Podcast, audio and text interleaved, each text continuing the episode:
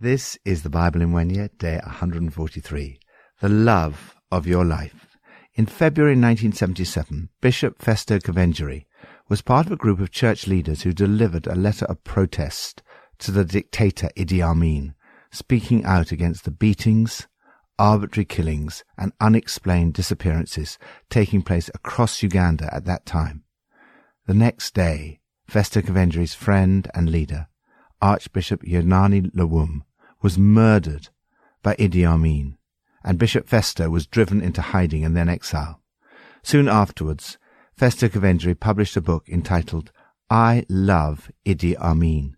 In the book he explained the extraordinary title. The Holy Spirit showed me that I was getting hard in my spirit, so I had to ask for forgiveness from the Lord and for grace to love President Amin more. This was fresh air for my tired soul. I knew I'd seen the Lord and been released. Love filled my heart. But love is more than a feeling or an emotion. It's a decision about how we treat one another. Jesus was the supreme example of love in the history of the world. He tells us to love God, to love one another, to love our neighbor as ourselves, and even to love our enemies. He demonstrates all this in his own life through loving everyone, even Judas who betrayed him, as we see in today's passage, and laying down his life for us all in love. Psalm sixty-six. I will come to your temple with burnt offerings and fulfill my vows to you, vows my lips promised and my mouth spoke when I was in trouble. I will sacrifice fat animals to you, and an offering of rams. I will offer bulls and goats. Come and hear, all you who fear God. Let me tell you what he has done for me. I cried out to him with my mouth. His praise was on my tongue. If I had cherished sin in my heart, the Lord would not have listened. But God has surely listened, and has heard my prayer. Praise be to God, who has not rejected my prayer or withheld his love from me. Love God. When you're in trouble, do you ever make a promise that if God were to answer your prayer, you'll do something, or you won't do something ever again? The psalmist made such a promise, and when his prayer was answered, he fulfilled his promise. He wrote, I will fulfill my vows to you, vows my lips promised and my mouth spoke when I was in trouble. God loves you. He does not withhold his love from you. The psalmist praises God. He stayed with me, loyal in his love. Your love for God and others is a response to his love for you. We love because he first loved us. God, in his love for you, hears and answers your prayers. If you want to enjoy God's love to the full, experience answered prayer and show your love for him, there is one thing you need to avoid. The psalmist writes, if I had cherished sin in my heart, the Lord would not have listened. If there's sin in the past, you can confess it and repent of it and be forgiven. What really blocks our relationship with God is if we deliberately plan to sin in the future. Then we cannot come into God's presence with a clear conscience. This blocks the experience of his love. It is because God in his love has surely listened and heard my voice in prayer, that in response the psalmist wants other people to listen to him. Come and listen, all you who fear God. Let me tell you what he's done for me. It's so encouraging to hear other people's testimonies about what God has done in their lives. It inspires the rest of us and increases our faith. Lord, thank you for your forgiveness, mercy, and love. Thank you for the many times you've listened and heard my voice in prayer. Praise be to God, who has not rejected my prayer or withheld his love from me. New Testament, John thirteen. I'm not referring to all of you. I know those I have chosen. But this is to fulfill this passage of Scripture. He who shared my bread has turned against me. I am telling you now before it happens, so that when it does happen you will believe that I am who I am. Very truly I tell you, whoever accepts anyone I send accepts me, and whoever accepts me accepts the one who sent me. After he had said this, Jesus was troubled in spirit and testified, "Very truly I tell you, one of you is going to betray me." His disciples stared at one another, at a loss to know which of them he meant. One of them, the disciple whom Jesus loved, was reclining next to him. Simon Peter motioned to this disciple and said, "Ask him which one he means." Leaning back against Jesus, he asked him, "Lord, who is it?" Jesus answered, "It is the one to whom I will give this piece of bread when I have dipped it in the dish." Then, dipping the piece of bread, he gave it to Judas, the son of Simon Iscariot. As soon as Judas took the bread, Satan entered into him. So Jesus told him, "What you are about to do, do quickly." But no one at the meal understood why Jesus said this to him. Since Judas had charge of the money, some thought Jesus was telling him to buy what was needed for the festival or to give something to the poor. As soon as Judas had taken the bread, he went out, and it was night. When he was gone, Jesus said, "Now the Son of Man is glorified, and God is glorified in him. If God is glorified in him, God will glorify the Son in himself, and will glorify him at once." My children, I will be with you only a little longer. You will look for me, and just as I told the Jews, so I tell you now. Where I am going, you cannot come. A new command I give you. Love one another. As I have loved you, so you must love one another. By this, everyone will know that you are my disciples, if you love one another. Simon Peter asked him, "Lord, where are you going?" Jesus replied, "Where I am going you cannot follow now, but you will follow later." Peter asked, "Lord, why can't I follow you now? I will lay down my life for you." Then Jesus answered, "Will you really lay down your life for me? Very truly I tell you, before the cock crows, you will disown me three times." Love one another. Nothing is more of a hindrance to the message of Jesus than a lack of love between Christians. If our nations are to be changed, if people are going to turn back to following Jesus, we must start loving one another. This means loving Christians of different churches, denominations, traditions, and different views to ourselves. It means loving one another in the local church. Disunity destroys. Love unites. Love attracts others to the person of Jesus. Loving God and loving one another in Jesus' name must be our overall ambition above all others. That is the kind of love that can change the world. Here we have three men, Judas, Peter, and John, the author of John's Gospel, who have radically different relationships with Jesus. They represent each of us at different moments in our lives. John, the beloved disciple, knew the love of Jesus in a very intimate way. Of all the disciples, he was the closest friend of Jesus. He was the one dwelling next to him. Four times in this gospel, John describes himself as the disciple whom Jesus loved.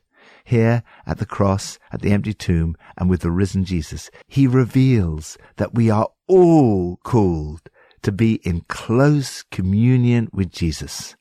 Out of this intimate experience of Jesus' love, John's Gospel and letters speak so much about love. He records that Jesus told his disciples, "A new command I give you, love one another, as I have loved you. So you must love one another. By this everyone will know that you are my disciples, if you love one another." People fail to love for different reasons. Judas betrays Jesus in spite of being so close to him. "He who shares my bread has lifted up his heel against me." Satan entered into him. Here we see the very opposite of love. Judas hated love. He was in revolt against Jesus, yet Jesus continued to love Judas. Peter loved Jesus. He was a complex personality with a very human vision of Jesus and his mission. Peter said that he would lay down his life for Jesus, but Jesus tells him, "You will disown me three times." And that's what Peter did. Yet Jesus continued to love Peter. Jesus sets before you this amazing challenge. As I've loved you, so you must love one another. Jesus loved you by laying down his life for you. He says you are to follow his example and show self-sacrificial love. This is the mark of a true Christian. By this everyone will know that you are my disciples, if you love one another. Love is the most effective form of evangelism. When people see real love, they see God. The best way to start to tell people about Jesus is to love them and to love other followers of Jesus. Generally, in the world, people get into groups with people they are naturally attracted to and who think the same way as them. We're meant to be quite different. The Church of Jesus Christ brings us together with a variety of people from different backgrounds, different interests, different ages, ethnicities, races, perspectives, lifestyles, opinions, and different views, all who love one another. Lord, help us to love one another as you have loved us. May we see a new love between Christians of all churches, denominations and traditions in the local, national and global church. May the world be changed by our love. Old Testament, First Samuel thirteen and fourteen. Saul was thirty years old when he became king, and he reigned over Israel for forty-two years. Saul chose three thousand men from Israel. Two thousand were with him at Michmash in the hill country of Bethel, and a thousand were with Jonathan at Gibeah in Benjamin. The rest of the men he sent back to their homes. Jonathan attacked the Philistine outpost at Jeba, and the Philistines heard about it. Then Saul had the trumpet blown throughout the land and said, "Let the Hebrews hear." So all Israel heard the news. Saul has attacked the Philistine outpost, and now Israel has become obnoxious to the Philistines. And the people were summoned to join Saul at Gilgal. The Philistines assembled to fight Israel, with three thousand chariots, six thousand charioteers, and soldiers as numerous as the sand on the seashore. They went up and camped at Michmash, east of Beth-Aven. When the Israelites saw that their situation was critical and that their army was hard-pressed, they hid in caves and thickets among the rocks and in pits and cisterns. Some Hebrews even crossed the Jordan to the land of Gad and Gilead. Saul remained at Gilgal, and all the troops with him were quaking with fear. He waited for seven days, the time set by Samuel. But Samuel did not come to Gilgal, and Saul's men began to scatter. So he said, "Bring me the burnt offering and the fellowship offerings." And Saul offered up the burnt offering. Just as he finished making the offering, Samuel arrived, and Saul went out to greet him. "What have you done?" asked Samuel.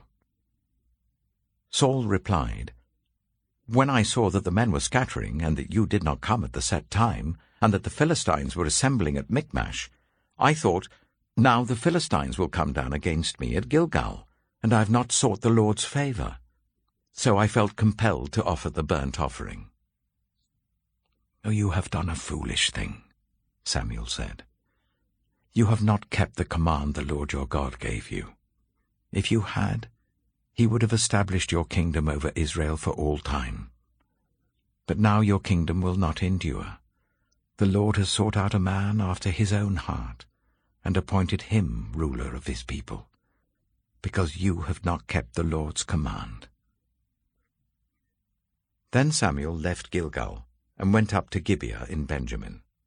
And Saul counted the men who were with him. They numbered about six hundred.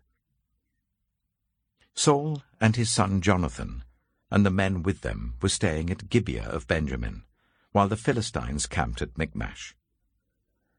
Raiding parties went out from the Philistine camp in three detachments. One turned towards Ophrah in the vicinity of Shual, another towards Beth-horon, and the third towards the borderland overlooking the valley of Zeboim, facing the wilderness. Not a blacksmith could be found in the whole land of Israel, because the Philistines had said, "Otherwise the Hebrews will make swords and spears." So all Israel went down to the Philistines to have their ploughshares, mattocks, axes, and sickles sharpened.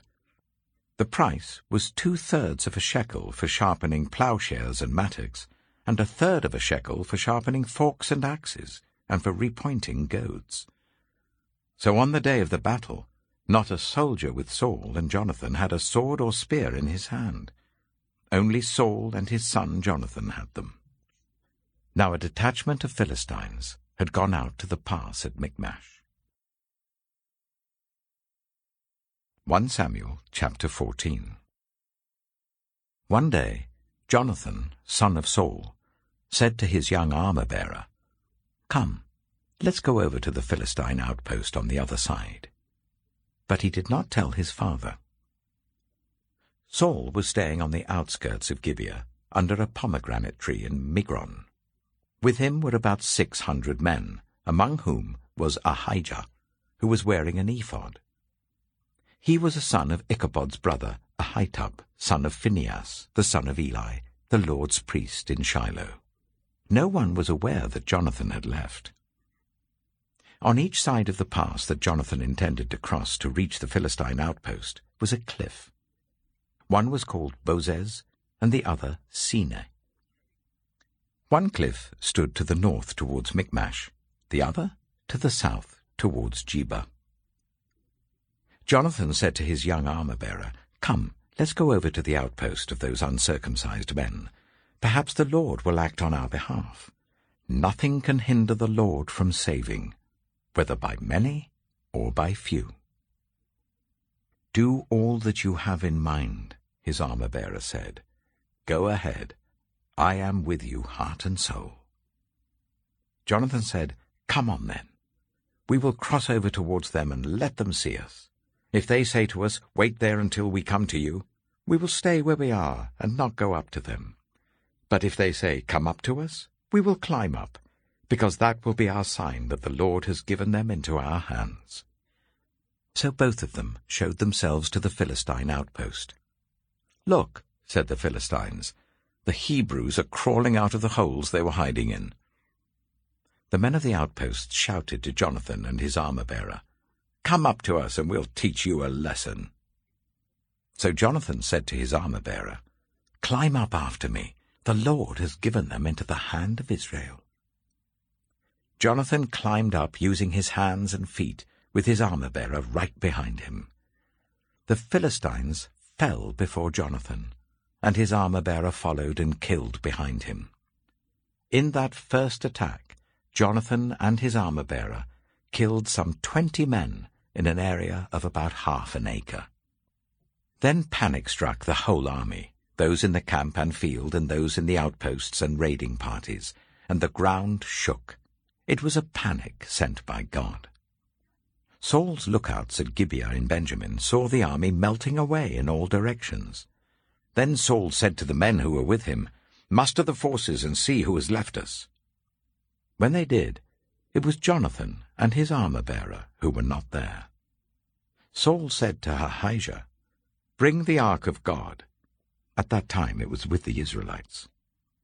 While Saul was talking to the priest, the tumult in the Philistine camp increased more and more. So Saul said to the priest, "Withdraw your hand."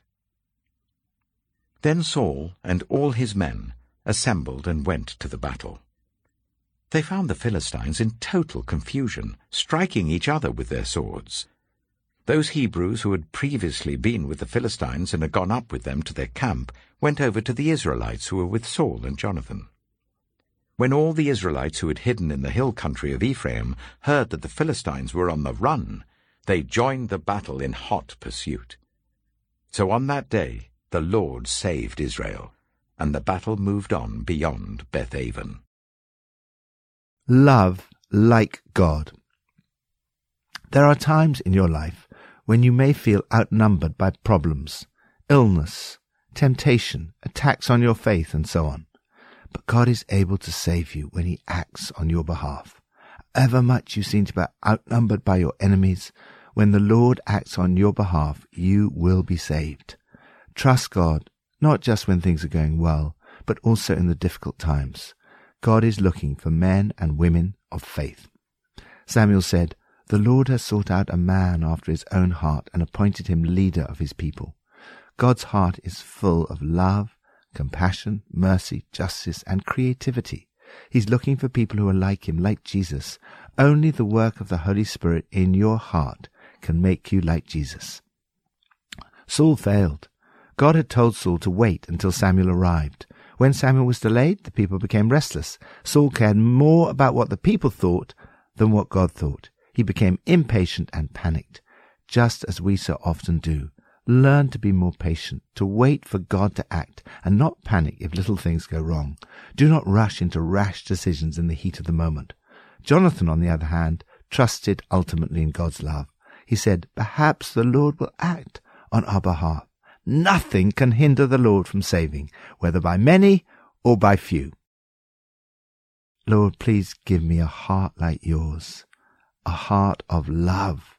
Help me to trust in your unfailing love. Thank you that your love is poured into my heart by the Holy Spirit, who has been given to me.